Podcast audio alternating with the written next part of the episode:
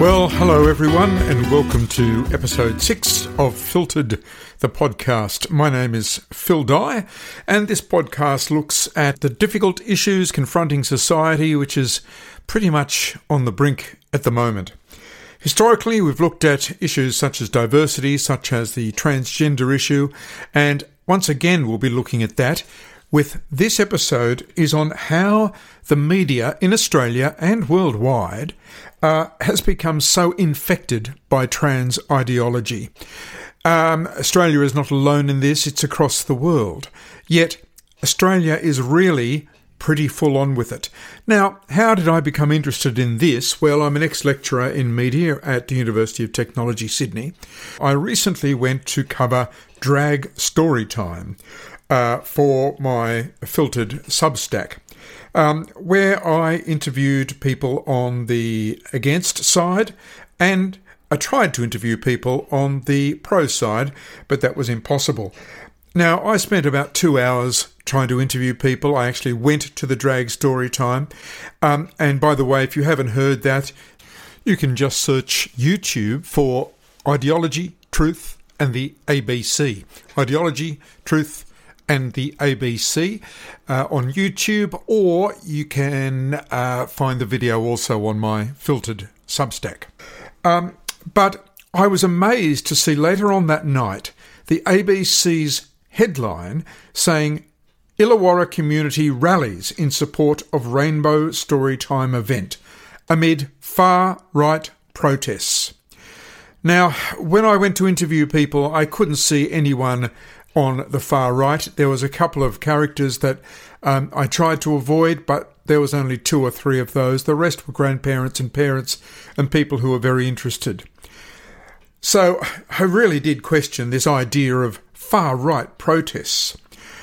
Um, the two writers of the piece, Ainslie Drewitt-Smith and Nick McLaren, um, clearly didn't interview them. They said they wouldn't be interviewed, but of course I managed to talk to them.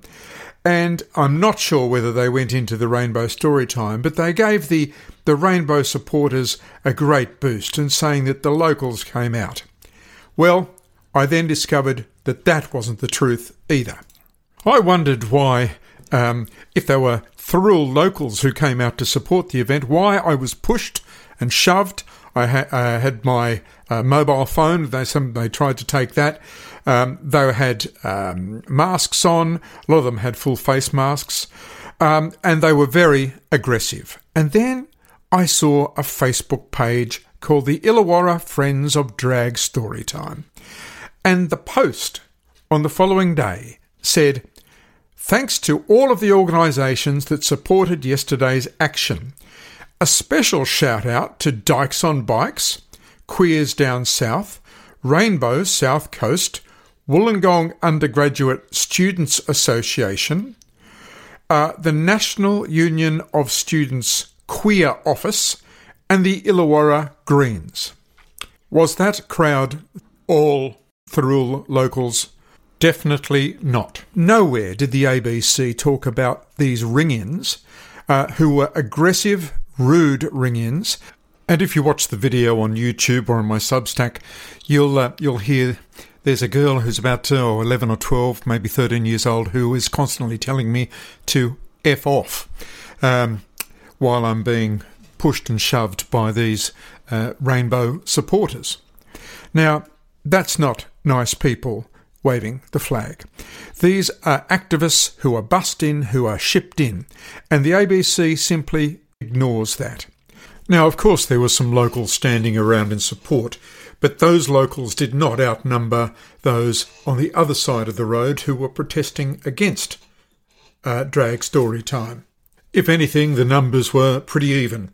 And the ABC certainly didn't look at the aggressive types um, who were dressed in masks, who were pushing me around, swearing at me, or covering my face with flags so that I couldn't see. So Indeed, it seems the ABC's blind to anything that doesn't represent a positive outlook on trans ideology. So I became interested in why the ABC and other media, by the, by the way, the Illawarra Mercury, the Sydney Morning Herald, the Melbourne Age, why those media uh, are so keen on pushing the trans ideology and completely avoiding anyone else who's going to put up a reasonable argument against it. And this episode is all about that and how that um, imbalance comes about. Now, I'm not the first to do this.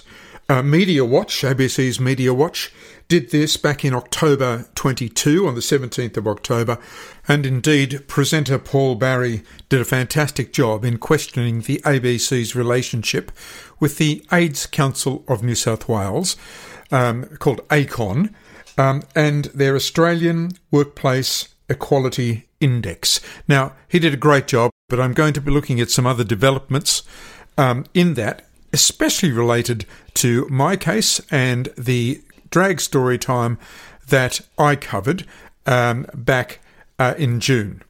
Now, many listeners will be thinking that uh, the ABC is simply infected with trans ideology, and and that's how it is, and that's how it started. Well, it started a lot earlier than that, and had its roots in places you and I will never go to.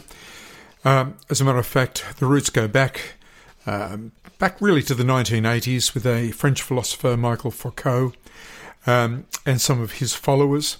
Um, and there was a small following. It had no significant impact at all. But something happened around about the end of 2019 which made us take our eye off the ball. Now, whether you think that COVID was a furphy or whether you think it was a dangerous uh, and realistic virus, it doesn't matter. We all took our eye off the ball. And other people then entered the game and started to play differently. Now, it is around about this time that trans ideology started to be implanted throughout media, throughout sport, throughout education, when everyone else's eyes were off the ball. Now, in wartime, that's what oppositions do. They wait until their enemy is looking somewhere else and is distracted, and then they will attack.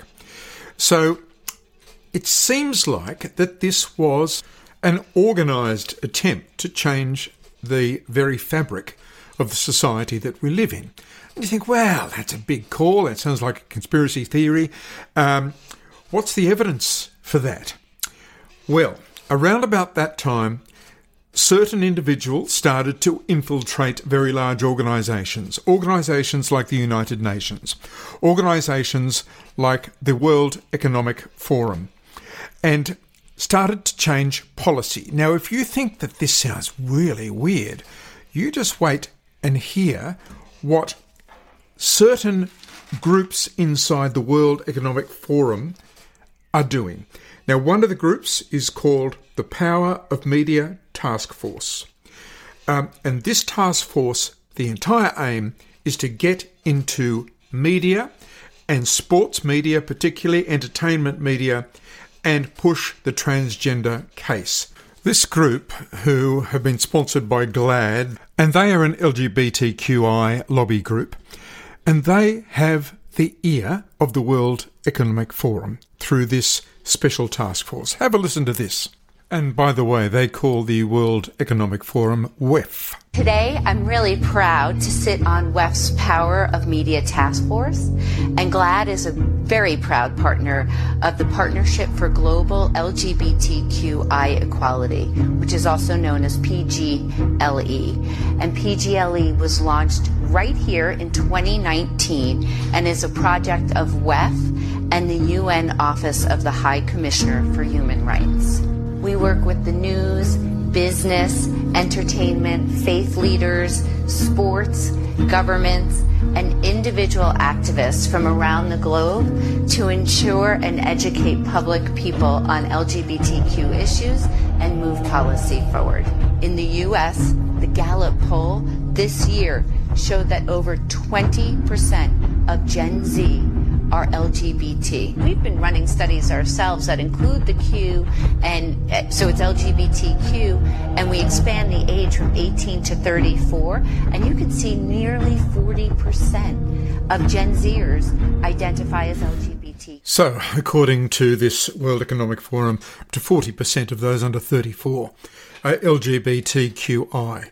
This is a committee from the World Economic Forum that looks at how to get gender issues into the media. That's all it does. As she just said, it connects with activists around the world in order to get it in.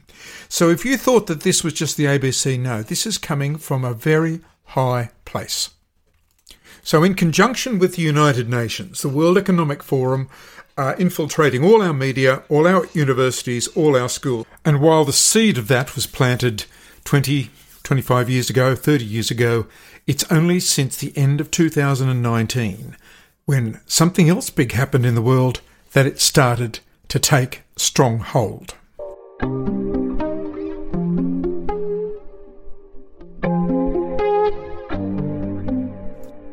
Now, I know this sounds very much like some sort of conspiracy theory, but it's not. Um, it's out there for everyone to see. No one's trying to hide it. What's also not being hidden is a report written by Denton's Law. Now, this report came out in 2019, November 2019, as a matter of fact. It was it is a report by one of the largest law companies in the world. The report is entitled Only Adults Good Practices in Legal Gender Recognition for Youth. What it is is a look at the practices that societies must have in order to get recognition of gender ideology. So it looks at what has worked in other countries and it could be called an activist's handbook written by Denton's Law, supported by a slew of LGBTIQ um, organisations, uh, the Next Law Referral Network, and the Thomson Reuters Foundation. Now, Denton's do have an office in Melbourne, although I don't believe the Melbourne office was involved in the preparation of this document, which anecdotally is called the Transgender Manifesto. Now, this um, really takes a hard look at what has to happen in society for gender ideology to take root and to grow. Of course, there's disclaimers everywhere, but the thing that's not hidden at all is that this document is for targeting children. It's for targeting youth. And it, it outlines what has to be done in each society by activists in order to get transgender policy accepted fully into the society that they're in. At no time does Denton's law question the transgender ideology at all. Clearly, they've been paid very well by Thomson Reuters and by this slew of LGBTIQ organisations, which are government funded, I'd imagine, um, and uh, that they just don't question it. It's simply, you know, they're being paid to produce this document. One of the key tenets of this uh, manifesto, it says that uh, specifically the child has an independent legal personality, distinct from his parent and family. So, right from the beginning, it's trying to separate the, the child from family and parents, and that is an underlying uh, platform for this document. Now, they outline certain important points that have to be covered in order to get gender ideology as accepted fully into society, and one of them is to eliminate the minimum age that a child can transgender. So it goes into what legally has to happen to uh, stop any age requirements on gender transitioning. That in itself is a problem, but there's more. It also states that for youth, gender confirmation treatment should be readily available and reimbursable so that the state should actually pay for it. And there should be no limitations to access, um, such as the requirement to be diagnosed with gender dysphoria. So they're saying that there should be no actual need for a diagnosis, it's just if you would like to have it done.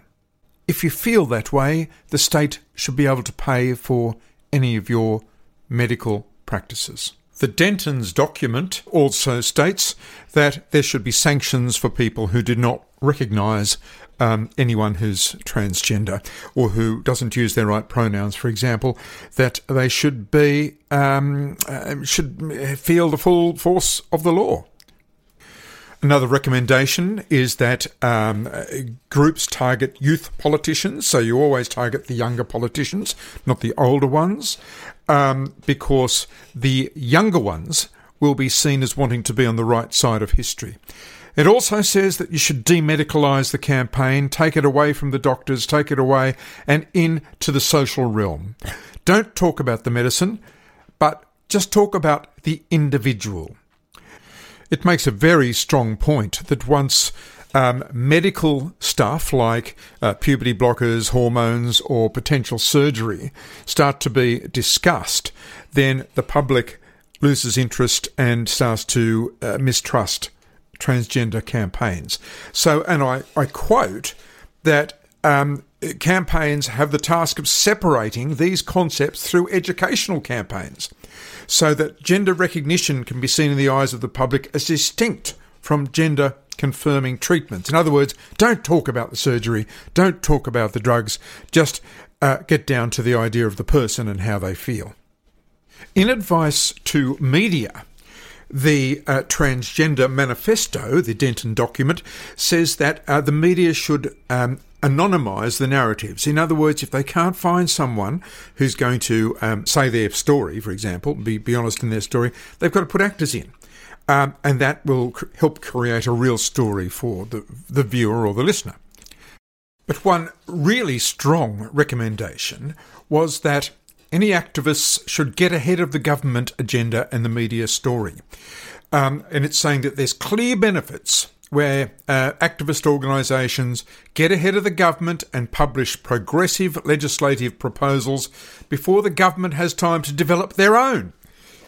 In other words, get in there, get the policies written before politicians even have time to understand the story. It says that activists need to intervene early in the legislative process and ideally before it's even started. Um, and it says where in where activists and NGOs fail to intervene early, the ultimate gender recognition legislation may be far less progressive than activists would like. In other words, we're seeing the Greens now trying to interfere in all sorts of areas, introduce policies, um, and this is what they're doing. They're simply following this Denton's document, this transgender manifesto.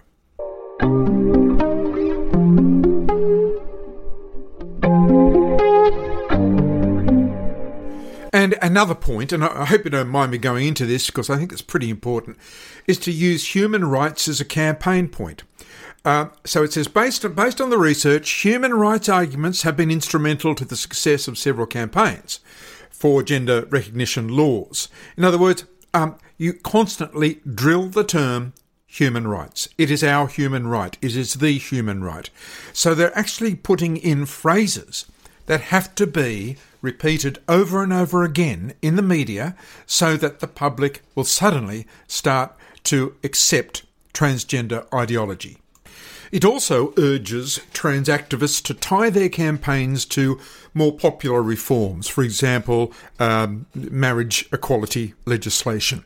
Um, so try and link it in and try and cloud it. Now, this is where they are starting to fall apart, is that they are tying in all of this transgender reform with LGBTQIA plus stuff. And the LGB people are getting very upset about it because this is not what they believe. This is not what they signed up for. So the Rainbow Alliance is starting to splinter. So what they're going to be doing about this in the future is it will be interesting. And now we're seeing Pride. Now Pride is very much linked to transgender, but I can see that Pride and LGB will be separating sometime in the future. Another thing that they recommend is that activists should seize the moment when promoting legal gender recognition, um, capitalise on political momentum. Uh, and such momentum may be that changes in domestic political constellation following elections or referendums or something like that. So, in Australia, we have the voice coming up. I would imagine that activists will be really drilling this home um, when the voice comes into being, or if it does come into being. And we can see more and more transgender campaigns coming in around the time of the voice. I'd be very interested to know what voice proponents, those in the Yes campaign or the Yes Party, um, say about this because they'll be trying to link it all in. Gee, or maybe they won't. I'd like to know what First Nations people think of um, gender ideology. Um, maybe they're just going to be quiet around the voice. Who knows? The manifesto also states that uh, trans activists must be wary of compromise and not compromise at all. Sounds a little bit like the Nazi Party in the 30s in Germany, doesn't it? So, this document, the Denton's document, or the Transgender Manifesto as it's uh, called by some, gr- some groups, came out in November 2019. Perfect timing, really, because everyone took their eyes off the ball. Uh, in December, the first um, COVID case, the 19th of December, um, 2019, everyone took their eyes off the ball for a couple of years, and suddenly this has been launched in. Um, so, look, I'm going to be putting this document uh, on the filtered Substack, and I'll put the link on the transcript page for this episode. Um, so you can have a look at what it says, and this is exactly what is happening.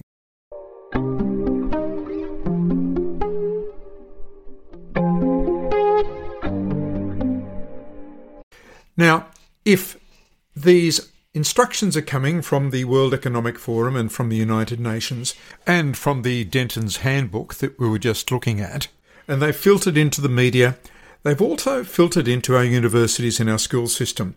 And this is where the ABC gets most of their journalists, from the university system, of course.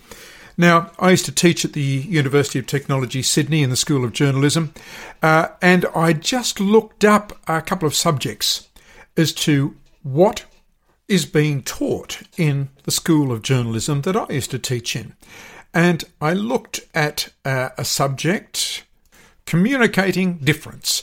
Uh, the subject number is 54002, and this is what the description says. This subject brings together a range of disciplines within communications to examine cultural difference, social identity, frameworks for promoting diversity, and contemporary community formation. In particular, case studies from contemporary Australian society are used to explore themes of racialisation, multiculturalism, gender, sexuality, and class based inequalities, with a particular focus on Indigenous Australian and settler colonial identities. I'm sorry, but this journalism subject has nothing to do with journalism. It's all about promoting diversity, um, multiculturalism, gender, sexuality, and, and class based inequalities with a focus on Indigenous. So you can see that they are very much focused on a change in society. The course description goes on. Case studies are drawn from a variety of cultural sites that engage with diversity and difference, from popular culture, such as film and television, to institutional diversity policies and social activism. What? Now hold on. Social activism. Ah, I see. That's where the people who were pushing me around um, in the Rainbow Group come from. Uh, social activists taught perhaps at UTS. It seems that social activism is becoming a very large part of university degrees. This includes an opportunity to examine Sydney based initiatives that seek to address marginalisation, promote activism, encourage community participation, or extract commercial value from diversity. Through developing original ideas and projects for engaging with diversity and difference, students are invited to reflect upon their own identities from a cultural perspective. The subject also familiarizes students with relevant theories and concepts, critical media studies, critical race and feminist theory, cultural geography, critical diversity studies, and organizational studies. So we have activism again, social activism. We have um, identity and critical race theory, all within this course in journalism. In developing frameworks for understanding inequalities, The subject equips students to evaluate the ethical dimensions of contemporary professional practices in diverse working environments. So, in that course description, uh, diversity was mentioned seven times, activism twice, and journalism not at all.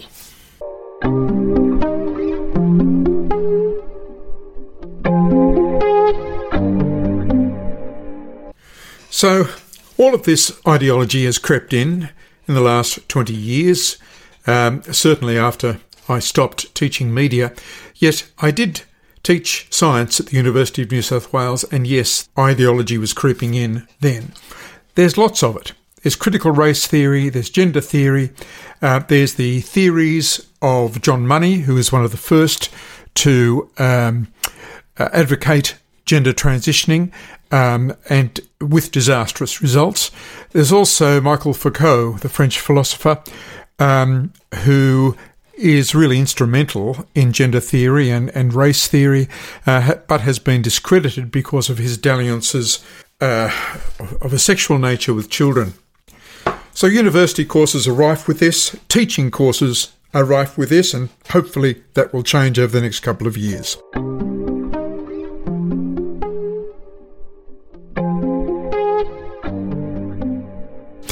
So we've looked at the big influence on media. We've looked at the educational influence on students and how they go into um, organisations like the ABC and SBS with these predetermined ideas.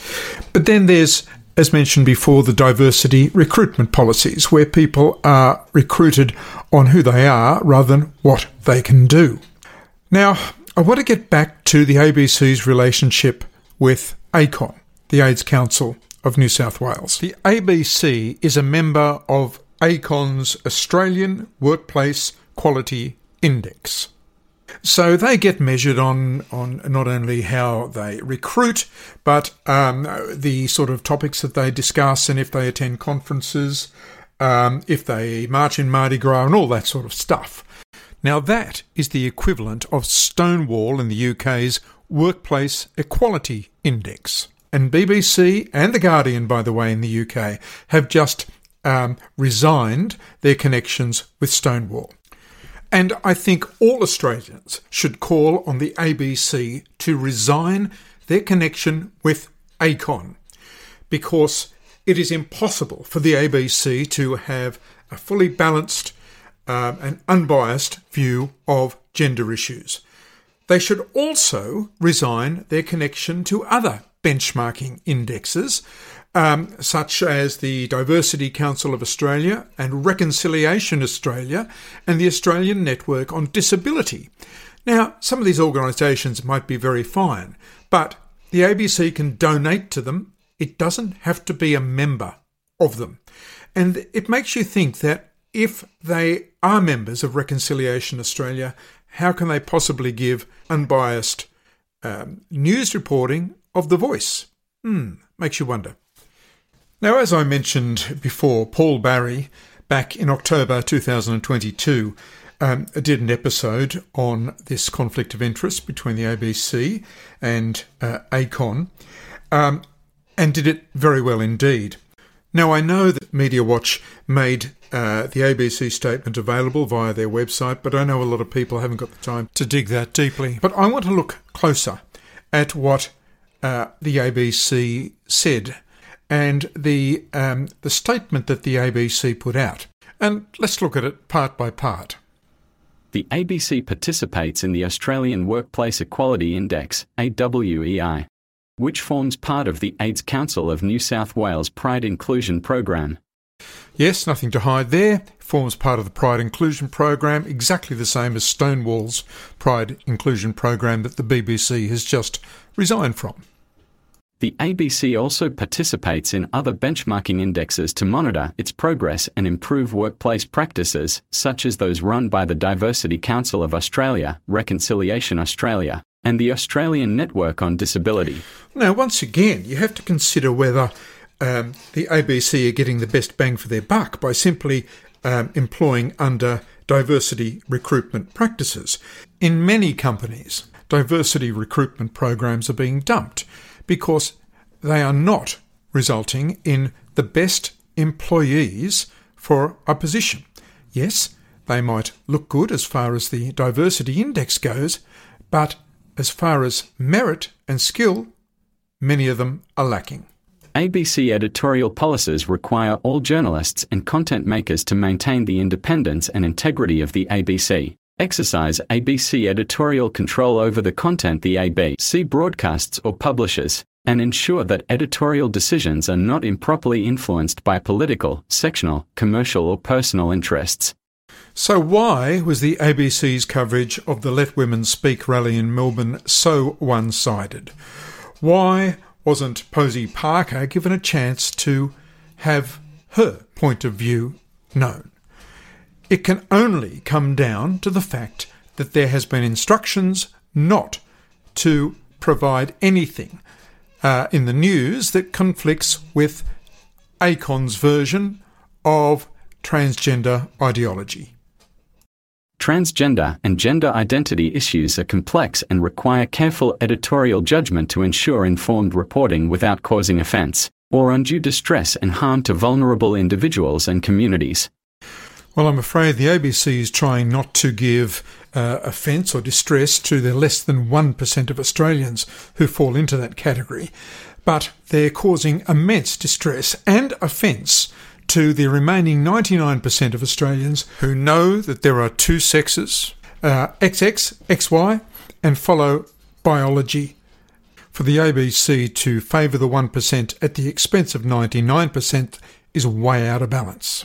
To be unbalanced in favour of an ideology that lets men go into women's spaces, that lets men play in women's sports, that takes sex education out of the hands of parents and into largely unqualified teachers, and that denies the existence of detransitioners, those who have been through the entire gender transition process and now regret it. And gee, there is a fast evolving army of those people. Like other responsible media, the ABC endeavours to ensure its reporting is based on credible research, talking to people with lived experience, peak bodies, and qualified experts, and taking an evidence based approach. I'm sorry, ABC, but one of the key tenets I used to teach in media at UTS was that one person's lived experience does not necessarily equal truth. It is their truth, but not necessarily the truth.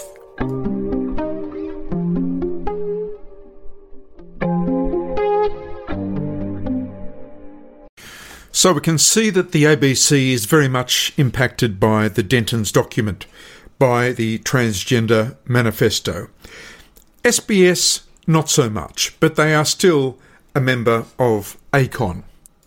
It's interesting that the ABC won't even look at the detransitioners because to do that would mean looking at the uh, puberty blockers, the cross sex hormones, and the impact of surgery on those individuals. And they've been told by that Dentons document not to look at the, the medicine part of it, just to look at the, the lived experience of the individual, to appeal to our heart. If we're going to look at the medicine, it appeals to our head. If there was ever a time in history that we have to use our head, it's now.